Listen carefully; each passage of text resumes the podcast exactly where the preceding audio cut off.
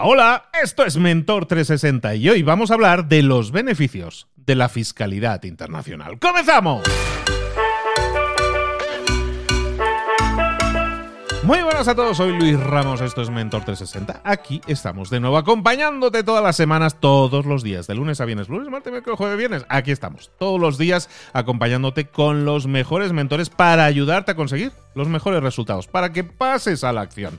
Toda esta semana estamos hablando, qué tema, ¿eh? Ahorrar impuestos, ¿no? Ya, ya, la gente, ya nos han llegado, ya nos han llegado los mensajes. Bueno, de, eso ya iremos hablando el viernes, que vamos a tener directo también en, nuestro Instagram de libros para emprendedores. No te lo puedes perder. Si no nos estás siguiendo, síguenos para no perdértelo, porque vienen curvas, vienen olas, vienen tsunamis, yo creo. Pero bueno, muchas necesidades tenemos hoy en día económicamente y si gestionamos mejor nuestros impuestos, si podemos ahorrar en impuestos, eso, pues, lógicamente nos va a dar para muchísimo más. Toda esta semana nos está acompañando un asesor fiscal especialista en fiscalidad internacional, amigo además y socio en algo que estamos lanzando que os va a encantar, pero vamos a hablar de eso más adelante. Eh, está con nosotros de nuevo Alex Algarcía. Alex, ¿cómo estás, querido? Muy buenas, Luis. Encantado de estar por aquí de nuevo. Ayer, ayer hablamos, ayer nos, fuiste eh, tú el tsunami, fuiste tú el tsunami porque estabas aquí hablando de, pues, de todo lo que nos quitan, los impuestos que estamos pagando, el mal uso que se está haciendo y, un poco lo que vamos a ver toda esta semana es qué podemos hacer nosotros para contrarrestar todo ese, ese abuso y uso y mal uso muchas veces de lo que se está haciendo. Y hoy me dices, hoy vamos a hablar de los beneficios de la fiscalidad internacional. Bueno, háblanos un poco de qué vamos a estar hablando exactamente hoy.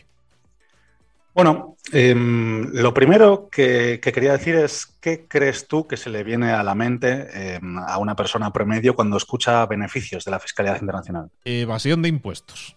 Correcto. Y paraísos fiscales. Y paraísos fiscales. Es paraísos fiscales, correcto. gente, que roba mucho y se lleva todo el en eh, maletines y todo eso, ¿no? Sí.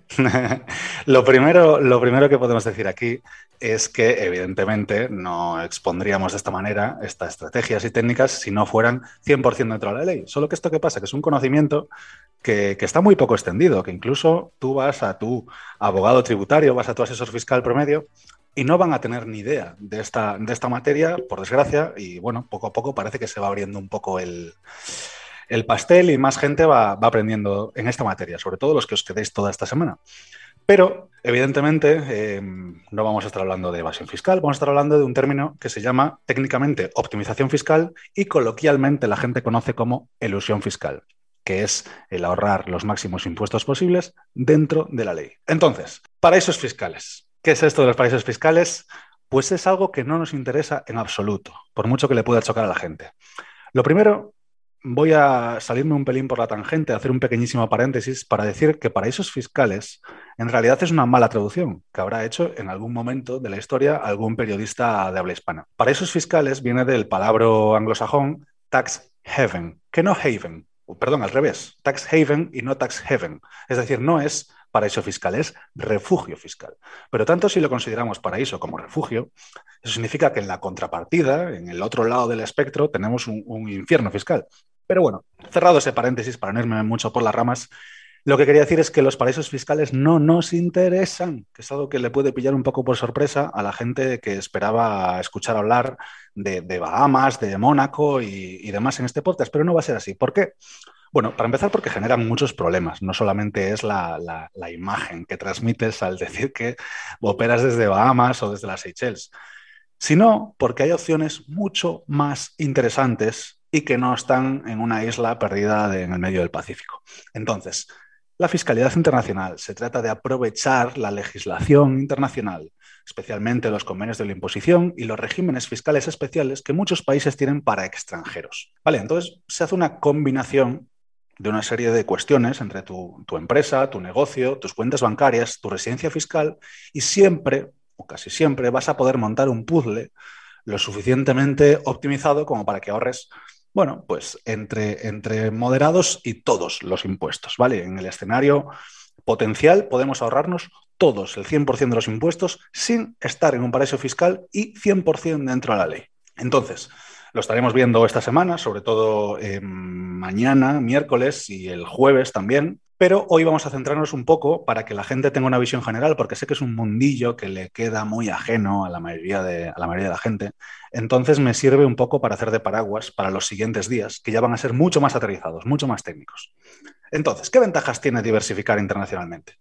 Bueno, el primero es el obvio, el obvio que es el ahorro fiscal y es el que mueve, es el que genera ese drive para que la gente comience a aplicarla. Ese ahorro fiscal se puede traducir principalmente en los cuatro impuestos principales, los cuatro impuestos grandes y los cuatro impuestos que todo país de Occidente tiene prácticamente, que es el impuesto sobre la renta de las personas físicas, que en España se llama IRPF, en Portugal es el IRS, pero más o menos es lo mismo en todas partes, son, es el impuesto al trabajo, el principal, Teníamos un segundo impuesto que sería la seguridad social en España, los seguros sociales hay en México, la seguridad social aquí en Portugal o las social contributions en, los países anglosajones. Este impuesto es un impuesto muy engañoso porque las rentas bajas, las rentas medias y las rentas bajas pagan más de seguridad social de lo que pagan de IRPF.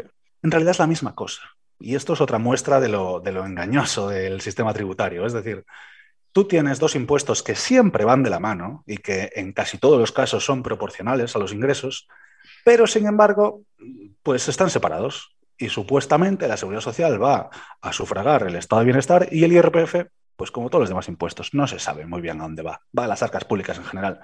Entonces, ¿por qué los separan? Bueno, pues muy sencillamente porque poner un IRPF del 60 o del 70%, pues a lo mejor era un poco ofensivo. Del mismo modo que sacan la seguridad social de tu nómina de manera que solo la ve el, empleado, el empresario, pero tú como empleado no lo ves. Y eso es una cosa que, bueno, eh, me resulta bastante torticera, porque es una cuestión de forma. El contenido es el mismo, que es una cuestión de forma, y si la haces, pues bueno, ¿qué incentivos tienes? Pues seguramente eh, maquillar un poco todo este exceso fiscal.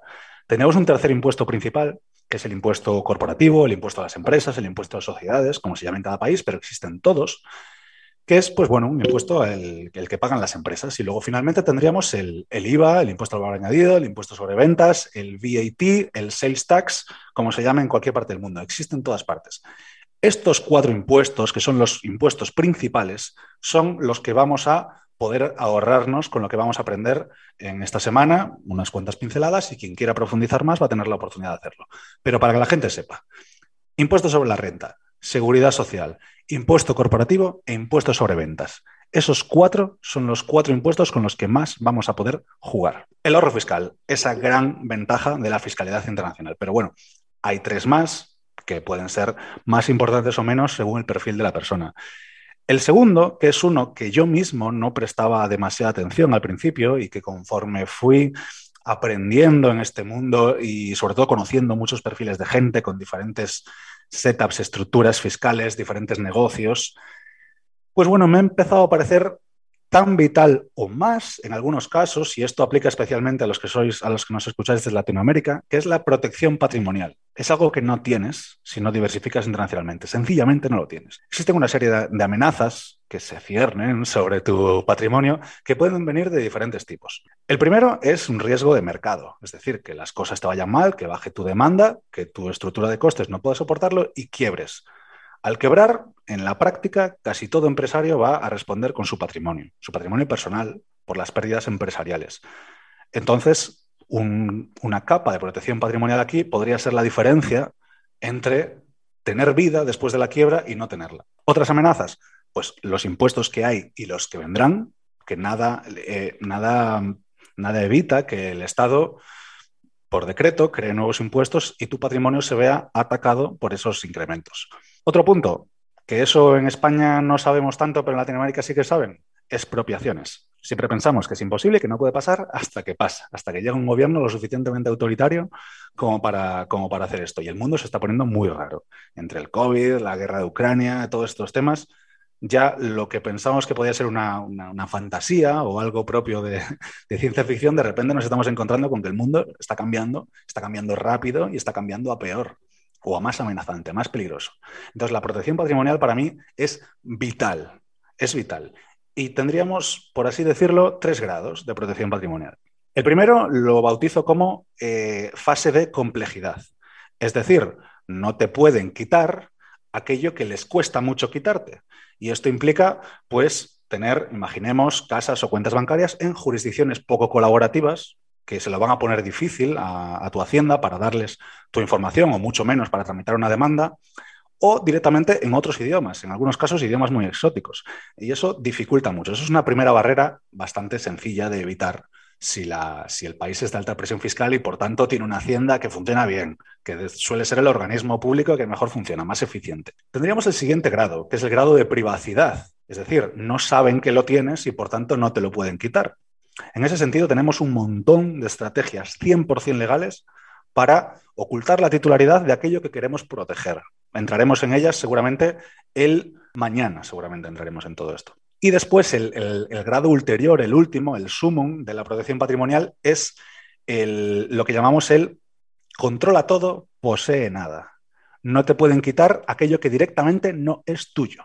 Y me dirás, ¿y esto cómo se hace? Pues habrá gente que diga, ah, me dijiste que era 100% legal y ahora estás hablando de testaferros y de nominés y demás. Pues no, no estamos hablando de nada de eso. Cuando decimos que es legal, es legal. Tenemos figuras, figuras jurídicas poco conocidas, pero muy utilizadas, sobre todo por perfiles de, alto nivel e incluso, bueno, pues cada, cada poco tiempo surgen escándalos como los Panama Papers y demás.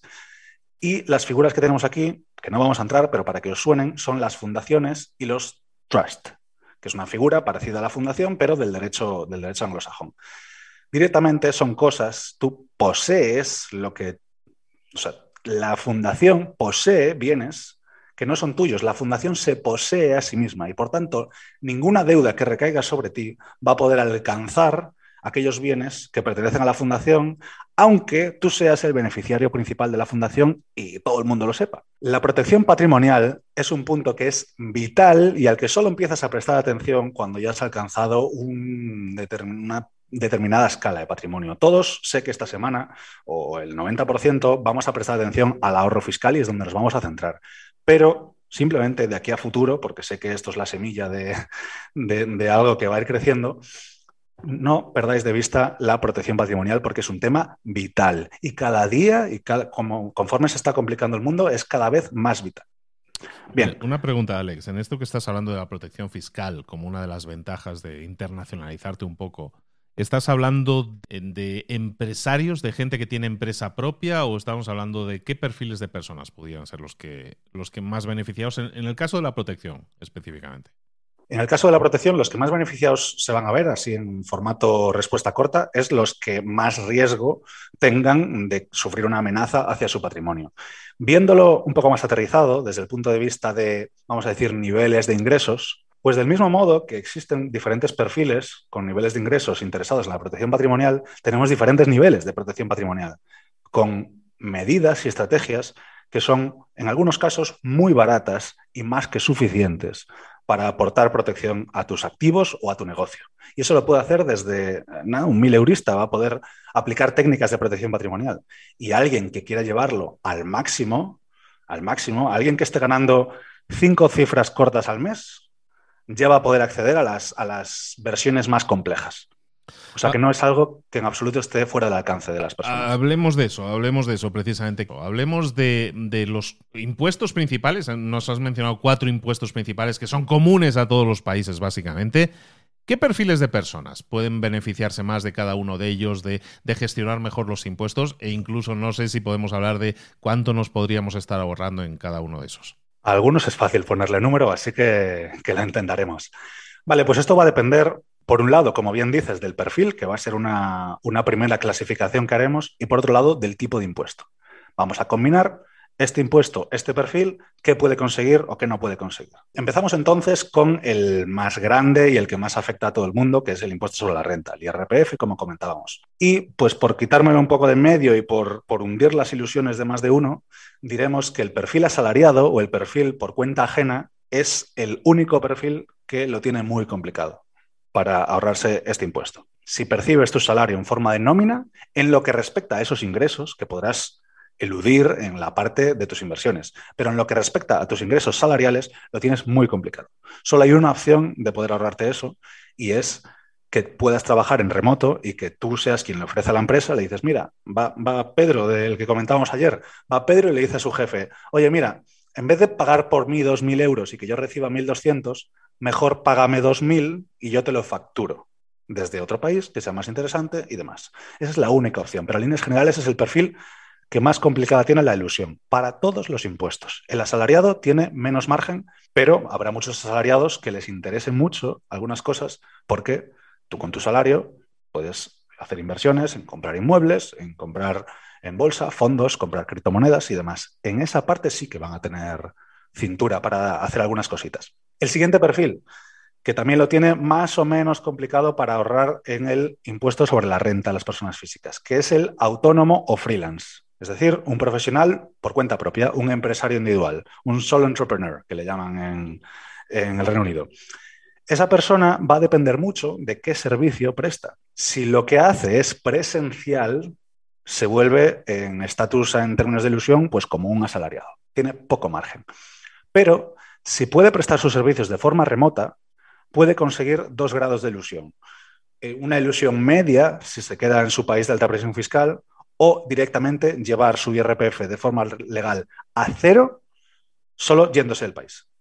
A uno que sea un poco más interesante, que es de lo que vamos a estar hablando mañana. Pero igualmente, si te quedas en tu país de alta presión fiscal y puedes prestar tus servicios de forma remota, vas a tener bastante, bastantes formas de verlo. Entonces, hago una pequeña pausa aquí para contextualizar a la agenda que nos esté escuchando y mañana miércoles de lo que vamos a estar hablando, para dar un poquito de contexto, es ilusión fiscal u optimización fiscal para aquellas personas que están dispuestas a cambiar su residencia fiscal hacia un país que sea más beneficioso. Ese es el sumo, es decir, esa gente va a lograr ilusión máxima y riesgo cero. Cero, no mínimo, cero.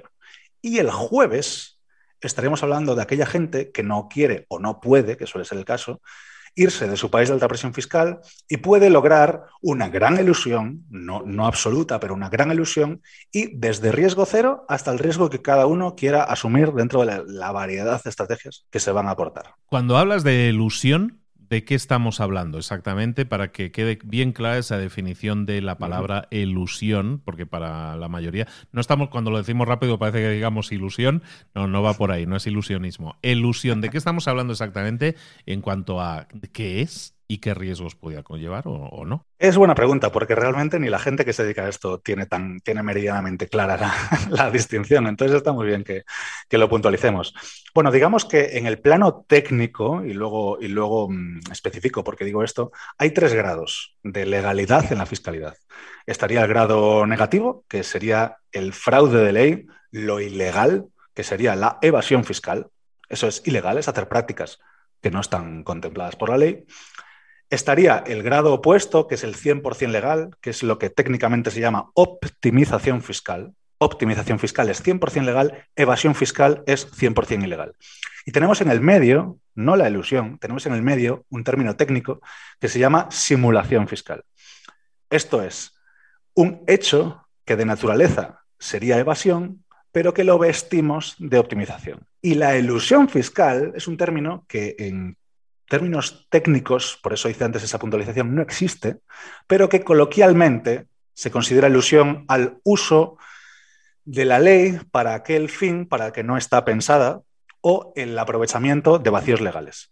Entonces, la ilusión en esta especie de estrato de tres escalones, donde el cero es lo ilegal, la evasión, el promedio o el escenario intermedio sería la simulación, y el de la optimización, pues quizás la ilusión estaría en algún punto intermedio entre el 2 y el 3. Sería un punto así. Básicamente, para que la gente lo aterrice un poco en términos prácticos, es algo que está dentro de la ley. No es para lo que la ley fue concebida, como la optimización fiscal, pero está dentro de la ley. Perfecto, entonces entendemos que eso van a ser como estrategias que puede que ahora funcionen y dentro de un tiempo no, y nos tendremos que ir adaptando, ¿no? Pero que son todo, y, y eso, sobre todo quiero hacer mucho hincapié e insistir, todo lo que vamos a hablar aquí es 100% legal y simplemente lo que estamos haciendo es aprovechar lagunas que pueda tener las leyes y que nos puedan beneficiar a nosotros, que tampoco estaría mal de vez en cuando.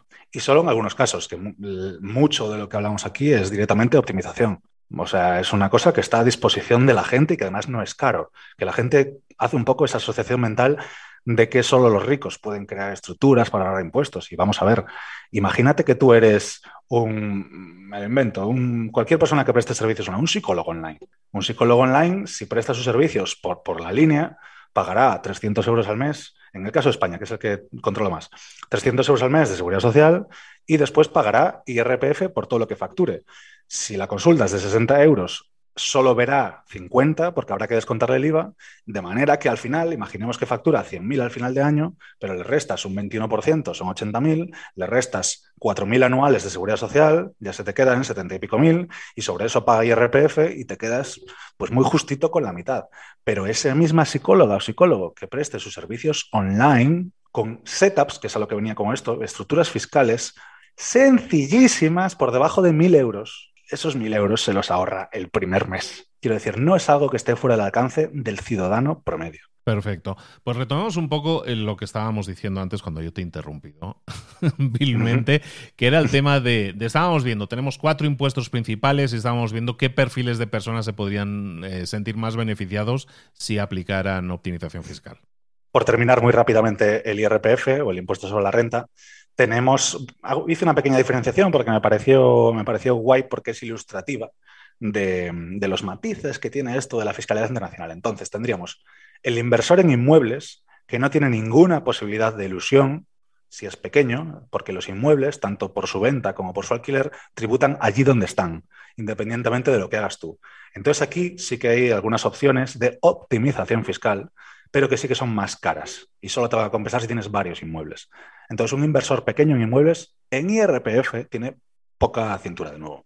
Pero estaría por contra el inversor financiero, que puede ser un asalariado que invierte con, con sus ahorros y esa persona sí que tiene muy, muy fácil ahorrarse el IRPF sobre fondos y sobre todo, ya ni hablemos, con criptomonedas. Eso para conseguir un ahorro razonable. Si estuviera dispuesto a irse a un país con una fiscalidad más ventajosa, directamente, de nuevo, la llevamos a cero, el IRPF. Iba a pararme más con la seguridad social, pero como hablamos un poquito de ella y es muy común, o sea, muy común, como decíamos, está muy enlazado con el IRPF. Entonces podemos, eh, realmente el, tratamiento que se le da en términos de fiscalidad es prácticamente el mismo. Es decir, un asalariado lo tiene muy difícil, salvo que se ponga a prestar ese servicio de forma remota y, y facturar en vez de recibir una nómina. Los autónomos o freelance, de nuevo, si son presenciales, están, lo tienen complicado y si lo hacen remoto, cero. Es decir, cero IRPF, cero seguridad social. Y luego tendríamos, ese es el, único punto que es diferente, las sociedades, aunque las sociedades tienen sus propios impuestos, el administrador de una sociedad tiene que estar obligatoriamente dado de alta en algún sistema de contribuciones sociales, que en el caso de España se llama autónomo societario, pero me consta que es exactamente igual en todas partes. Si quieres tener una sociedad, tienes que estar dado de alta en la seguridad social. ¿Qué pasa? Que en España el autónomo normal paga 300 euros y el autónomo societario paga 400. Y esto es difícil de esquivar. ¿Vale? Esto es bastante difícil de esquivar, salvo que, bueno, tengamos, eh, si tenemos más socios, por ejemplo, la ley dice que solo aquellos socios que posean más del 25% y que trabajen efectivamente en la empresa están obligados a darse de alta como autónomos. Pero esto es jurisprudencia, no lo dice la ley. La ley dice que todo el mundo y la jurisprudencia dice que quizás no todo el mundo. Entonces, hay algo de margen, pero poco.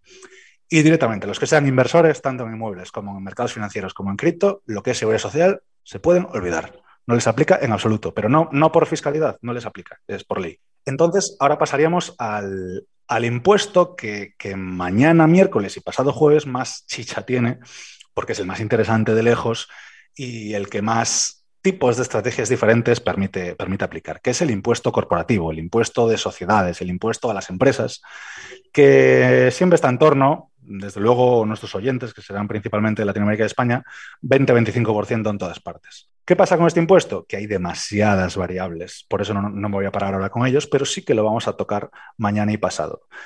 Es el impuesto en el que más fácil es eludir. Si te vas y si esa empresa es internacional, directamente lo llevas a cero de nuevo, potencialmente a cero. Y, a medio camino es un espectro amplio en el que cada uno eh, va a tener eh, posibilidades de coger una opción u otra según le interese más. Pero es muy fácil reducir el impuesto a sociedades, incluso si te quedas en tu país de alta presión fiscal. ¿vale? Y luego quedaría, por último, el, el IVA, el impuesto sobre ventas, el sales tax, el como se le quiere llamar. Y ahí, bueno, como consumidor, evidentemente no, puedes esquivar nada. Tú vas a la tienda, vas al supermercado y la cosa esa tiene IVA. La única posibilidad que tiene un consumidor de ahorrarse el impuesto sobre ventas es pues, que te facturen en B, el fontanero, el tal. Entonces, bueno, ahí hay poco margen. Pero si tienes actividad, si tienes actividad, alguno me dirá, eh, pero ¿por qué me quiero, por qué me quiero eludir el IVA si para, para mí como negocio, sea autónomo, sea empresa, es neutro? Que sea neutro significa que tú vendes a X masiva y compras a X masiva. Esa suma de esos IVAs soportado y repercutido se empata y lo que salga, que normalmente es a pagar, pues trimestralmente tú lo pagas. Bueno, mi respuesta a eso es eh, efectivamente con matices.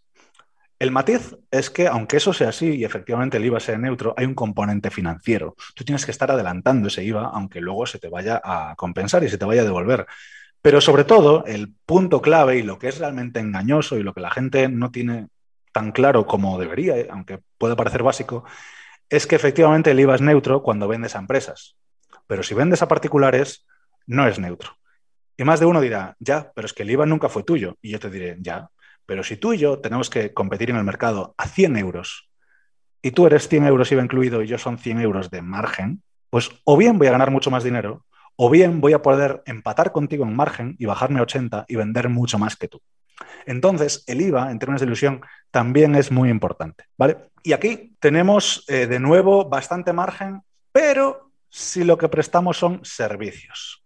Si implica un producto físico, lo tenemos difícil de nuevo. Entonces, yo sé que son muchas cosas, que sueldo así de golpe, precisamente por eso el día de hoy quería que hiciera de paraguas sobre el, mar del miércoles, el jueves y el viernes, para que la gente tuviera una noción general de qué se puede eludir, qué no y demás. Y un poco a modo de recapitulación, podemos decir que hay dos factores que incrementan tus posibilidades de, ilusión y que reducen drásticamente el riesgo de cualquiera de las estrategias. Entonces, el primer factor es que puedas prestar tus servicios de forma remota. Y si son servicios, perdón, si en vez de servicios son productos, pero también son de forma remota, hay cosas que sí, cosas que no. Y dos es si estás dispuesto a irte. Si puntúas alto en esas dos variables, vas a alcanzar el sumum, que sería el riesgo cero, ilusión 100. Es decir, IRPF al cero, seguridad social al cero, impuesto de sociedades al cero y el IVA al cero. Es decir, todo lo que factures va íntegramente a tu bolsillo y lo más ofensivo para, el establishment es que esto es 100% legal, de nuevo, repito. Entonces esto es, es brutal, es mind-blowing, pero es cierto que requiere estos dos requisitos, que no todo el mundo tiene, que es prestar servicios en remoto y poder irse. Es mucha gente y además hablaremos de ella mañana y os voy a dar un listado generoso y largo para que alguien que tenga dudas de, oye, yo puedo, no puedo, va a saber que ese listado hay por lo menos, no sé, 100 profesiones que encajan. O sea que va a estar muy interesante.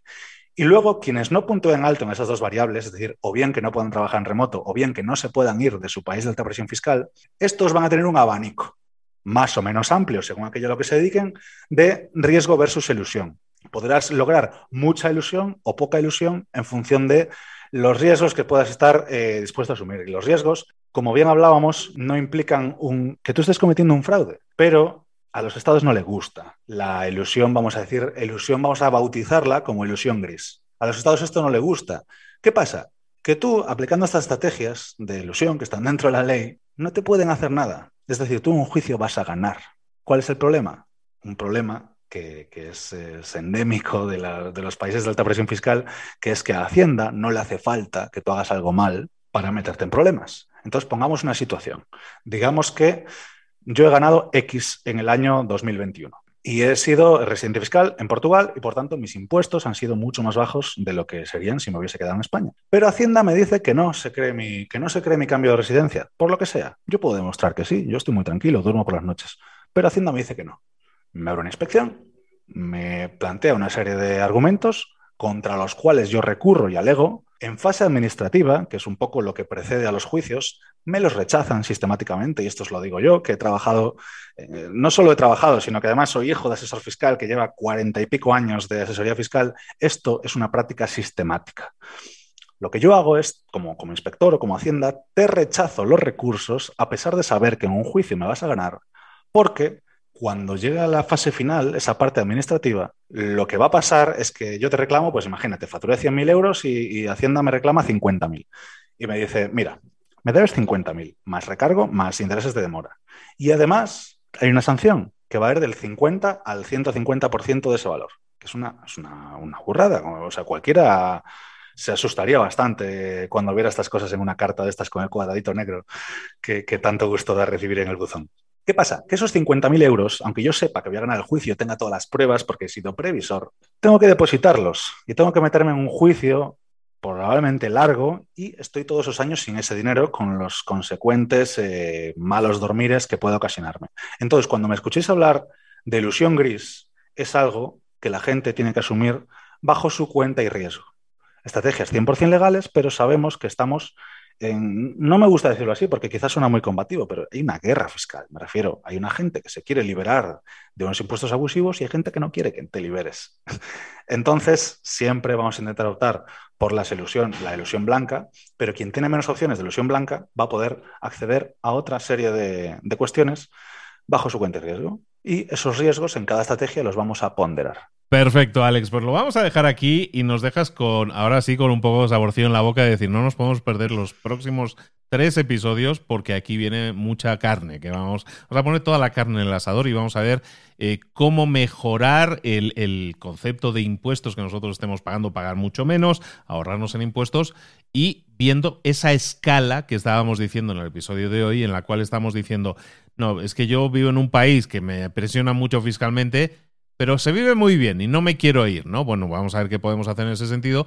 O si dices, ¿sabes qué? Ahora después del tema de la pandemia, que yo trabajo en remoto y ahora ya no me suena tan lejano eso de irme a vivir a la playa o irme a vivir a otro sitio, eso también se puede hacer y eso tiene unas ventajas, como estabas diciendo, estabas poniendo ahí la miel en los labios, es decir, pagar cero impuestos. Eso suena fantástico. Todo eso lo vamos a ver entonces en los próximos episodios, no os los podéis perder y recordaros, este viernes tenemos directo en Instagram. Os quiero ver a todos allí preguntando constructivamente, que ya os conozco, preguntando constructivamente sobre todo esto que estamos hablando y cualquier duda, consulta que podáis tener. Eh, eh, estamos hablando muchas veces en ejemplos españoles porque al final Alex vive en España y entonces pues tiene más... Eh, no vivo, no vivo, bueno, no vivo en España. No, vives en, vivo en España, muy importante. Vives en Portugal, es verdad.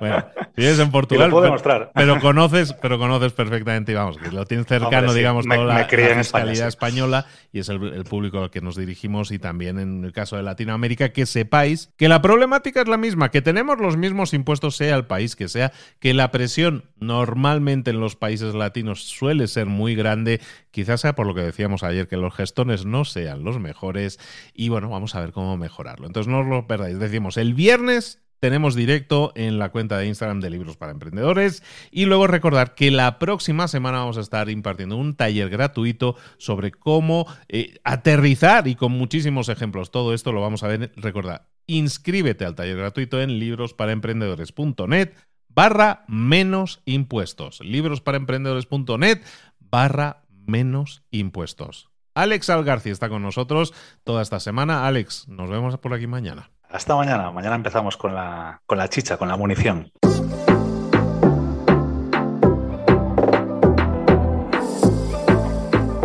Y ahora pregúntate, ¿en qué quiero mejorar hoy? No intentes hacerlo todo de golpe, todo en un día. Piensa, ¿cuál es el primer paso que puedes dar ahora mismo? En este momento, quizás. A lo mejor te lleva dos minutos hacerlo. Si es así, ¿por qué no empezar a hacerlo ahora? ¿Por qué no empezar a hacerlo ya, en este momento? Ahora, cierra los ojos, respira hondo y repite, sé lo que tengo que hacer. Sé cuál es el siguiente paso. Voy a darlo en este momento. Piénsalo, siéntelo y hazlo.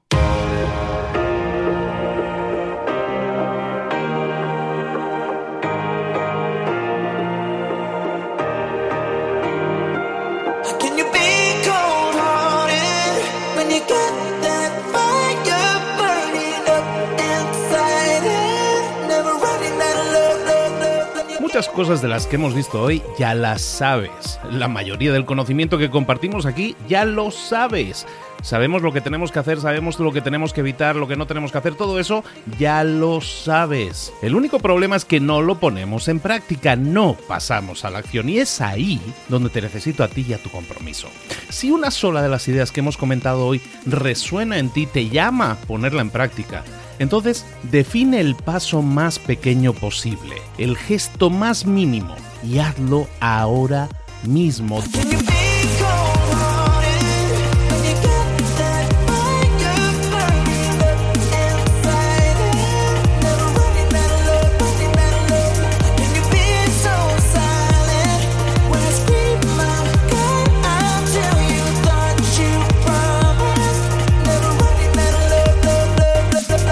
Hablo de crecimiento personal, pero también de crecimiento profesional. Expandir tu red de contactos, mejorar tus relaciones con los demás, aprender alguna cosa nueva, poner en práctica una pequeña técnica que te ayude. Todo suma, pero solo suma si lo pones en práctica. No si piensas en ponerlo en práctica. Pensar en ponerlo en práctica no sirve, tienes que ponerlo en práctica, pasar a la acción.